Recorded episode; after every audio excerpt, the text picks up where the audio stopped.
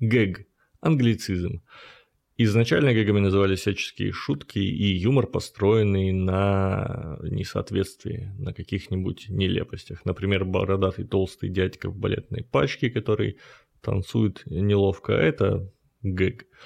А теперь в русском особенно языке гэгами называют вообще в принципе всякие шутейки, хохмочки, смехуёчки.